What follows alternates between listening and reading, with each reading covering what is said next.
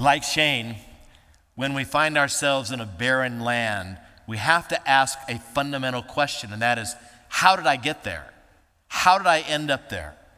And oftentimes we miss what God is doing because we fail to ask the right question of God.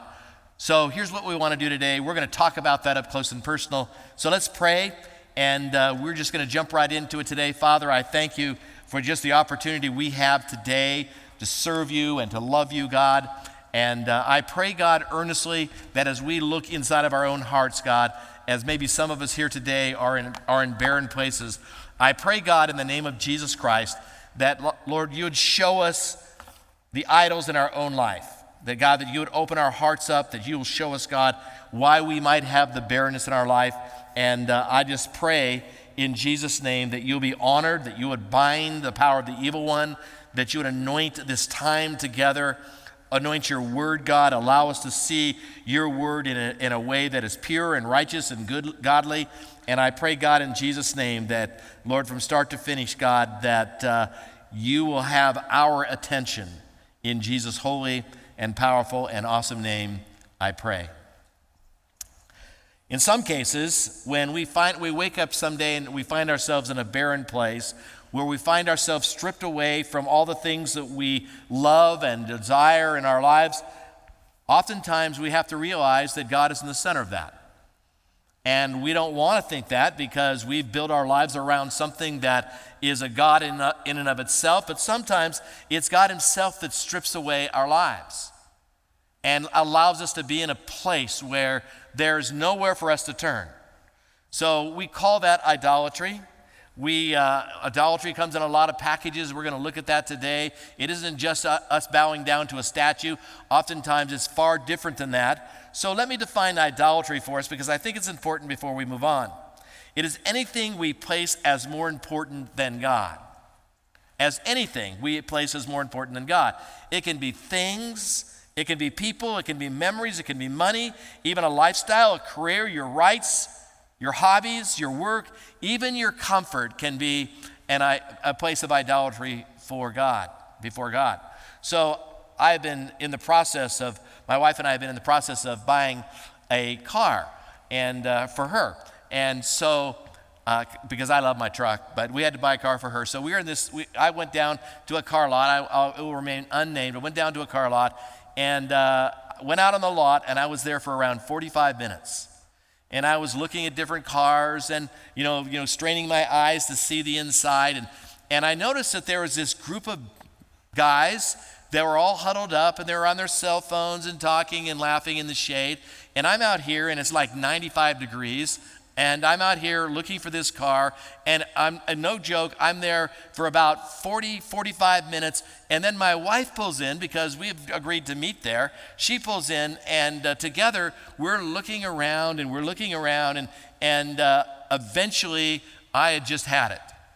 And I'm, I'm going to tell you right up front, it wasn't pretty. It wasn't a pretty Pastor Dan moment.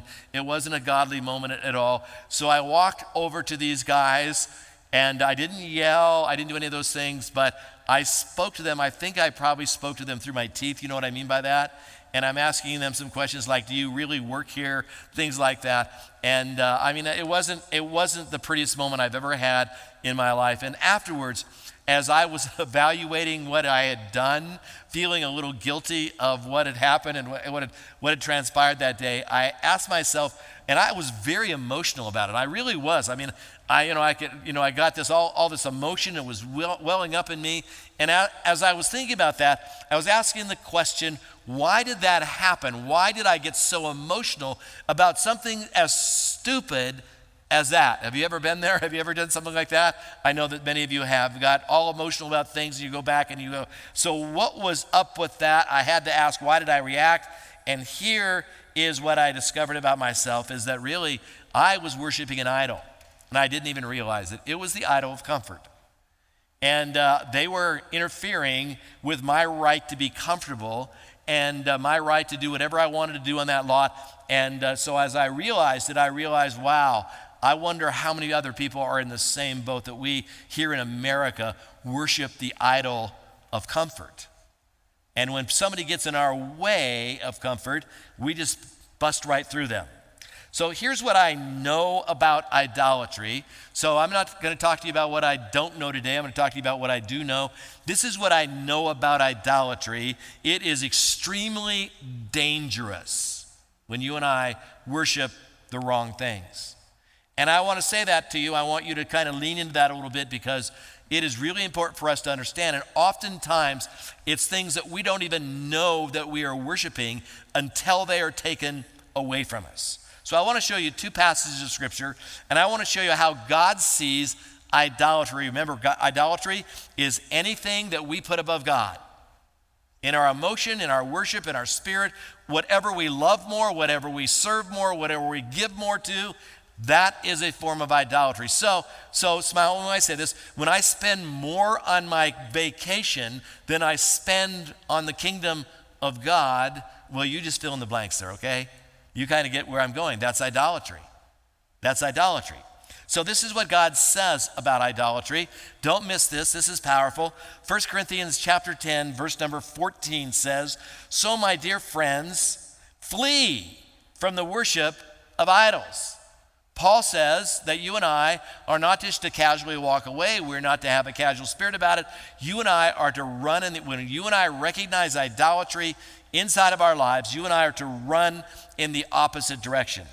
And then we read in Ephesians chapter 5, verse 5, this is powerful. For you may be sure of this, that everyone who is sexually immoral or impure or is covetous, that is idolatry. Paul just adds that little digger in there, has no inheritance in the kingdom of Christ or of God. Oh, did he just say that? Paul writes to the Ephesians, and he says, If I am an habitual practicer of idolatry, then maybe I don't understand who Jesus is and who God is. And maybe I may not even be, even though I might be in name only, maybe I may not be a Christ follower. So let me give you three insights regarding idolatry, and let's just stop there for a second. And let me just say it's never too late to repent. It's never too late to flee. It's never too late to turn your life around. It's never too re- late to evaluate what's going on in your life and serve the living and true God. So let me give you three insights about idolatry. An idol is anything that promises a life of security and joy apart from God. It's anything that promises a life of security and joy apart from God. So you fill in the blanks. What is it that you're depending upon for your joy in your life, for your security inside of your life? And we, we do a lot of different things. We do stupid things. Just before a man died, he said to his wife that uh, when he died, that he wanted to take all of his money to heaven with him. He wanted to take it up on his journey in the afterlife.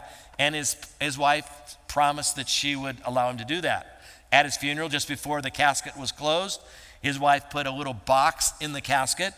And the, a wife, her wife, the wife's friend said, I know you weren't foolish enough to put all that money in there for that with that man. And she says, I can't lie. I promised him I would put that money in the casket with him. So that's what I did. And she said, You mean to tell me that in that casket is all of his money? And she said, Yep, that's what I did. I sure did. But I wrote him a check. And so here's the deal is that here's a guy who's counting on something other than Jesus in the next life. What makes these idols so dangerous is they're nearly always good things. Our idols aren't bad things. We understand the difference between good and bad. So let me see if I can unpack that for you for just a few minutes. I've seen the good of desiring a marriage, a good marriage, become a false God when I substitute that for my security in Christ. I've seen the good of wanting to provide for a family become an idol of, of, of, of, of sorts when it comes to the place where you want to have one more achievement. And then when you, re- when you reach that, you have one more achievement after that. And pretty soon you find yourself worshiping your success more than you worship God. Idols come in surprising ways as you look deeply inside your own soul. As more and more people look at Google, almost everybody that I know uses Google from time to time. As I, and as you think about the nature of Google, think about it this way: is this Google is our our immediate, all knowing oracle of answers. From trivial to the profound, it doesn't matter. We, we ask Google almost everything. Google is our modern day God. Think back on every fear, every hope that you have, every desire that you've confessed to Google's search box. And you just typed it in there and you just let Google answer your questions.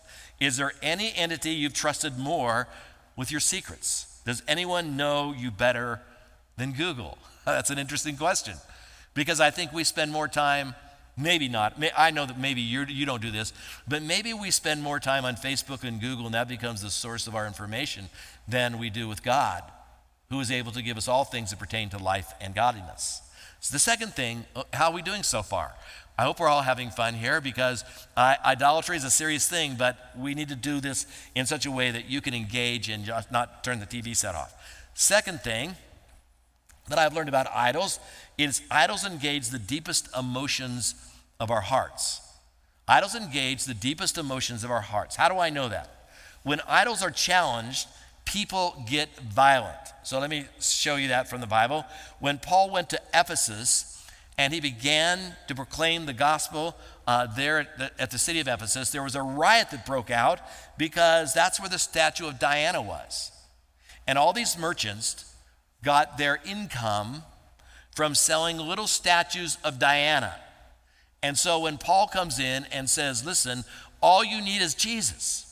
You don't need a statue. You don't need anything else. You don't need anything but Jesus. Jesus is all you'll ever need in your life literally, people came unglued. And there was a riot that ensued, and it got really ugly at Ephesus and uh, all over this little thing called idolatry. So here's an important question for me to ask you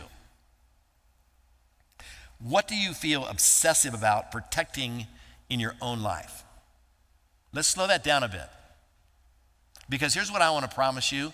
If you've lived in this life very long, there are certain things that you've grown to be very obsessed about, possessive, even to the point that when someone challenges whatever that is, you find yourself in a place where you're defensive, where you are angry, where you are, you, you know, you're a, you're a, you're a mon- you turn into a monster just because someone has challenged your obsession.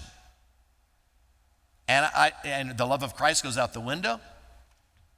And you begin to become very deeply emotion, emotional and reactive. And, and I, I'm just saying, you don't have to go very far to see this happen. It happens on Facebook every day. Where people get challenged and then become unloving and then become angry and then become a monster. And I, am just saying, listen, folks, the most important thing that we can do is serve Jesus. The third thing that I know about idols is idols demand sacrifices to keep them happy. And the more you give them, the more they demand. If business is your idol, you'll sacrifice your integrity to climb the ladder of success, if it's your idol. If acceptance is your idol, you'll sacrifice your honesty and lie to get affirmation. So let me just ask you this question Have you ever been asked a question about yourself and you had the opportunity to tell the truth and you just exaggerated or blocked it or even actually told a blatant lie about who you are? I find myself sometimes saying words that I'm going, why did I say that? Why did I do that? And the answer is, is that I'm protecting an idol inside of my own life. An idol is like a brush fire. It never says enough. Instead, it just keeps on asking for more and more and more. If romance is your idol, you'll walk out on your spouse as soon as the spark seems to die. If romance is your idol. We all have, in our culture, we have tons of idols. I can't name them all here. I don't have time to name them all here. But I want to spend the rest of our time together talking about what the answer is. Because if you find yourself in a barren land, there has to be some answers. So I want to start, excuse me, with something extremely simple. What's the answer? When your life is stripped away and you find yourself empty, because that's where idolatry will always take you. In the end, an idol promises what it cannot deliver. An idol will always lead you to the desert, and you'll find yourself there. So here is the answer. The answer is always the same. The answer is this is that when you find yourself in a barren place, you go back to the simplicity of the gospel. That Christ died for your sins. That he rose again. That he's coming again. You go back to the simplicity of the gospel. The wages of sin is death. That's an amazing statement. It's just not that sin that leads to hell. We think about when we think about that verse in terms of the wages of sin is death. We, we think about that in terms of the ultimate penalty is hell and separation from God. But in the context of Romans chapter 6, Paul's saying that when we allow idols to be our masters, we get a glimpse of those hellish wages today. We get that emptiness and loneliness and separation. Sin is a master that always demands a payment on time, in full. Sin starts fun, it never ends that way. That's the nature of idolatry. It starts fun, it starts perhaps innocent, and then the more you give, the more you surrender, the more you the more you give yourself into it, the stronger of a grip that it has on your life. You think about pornography. You think about any form of sin. And everything starts out in a glance. Something so simple as that.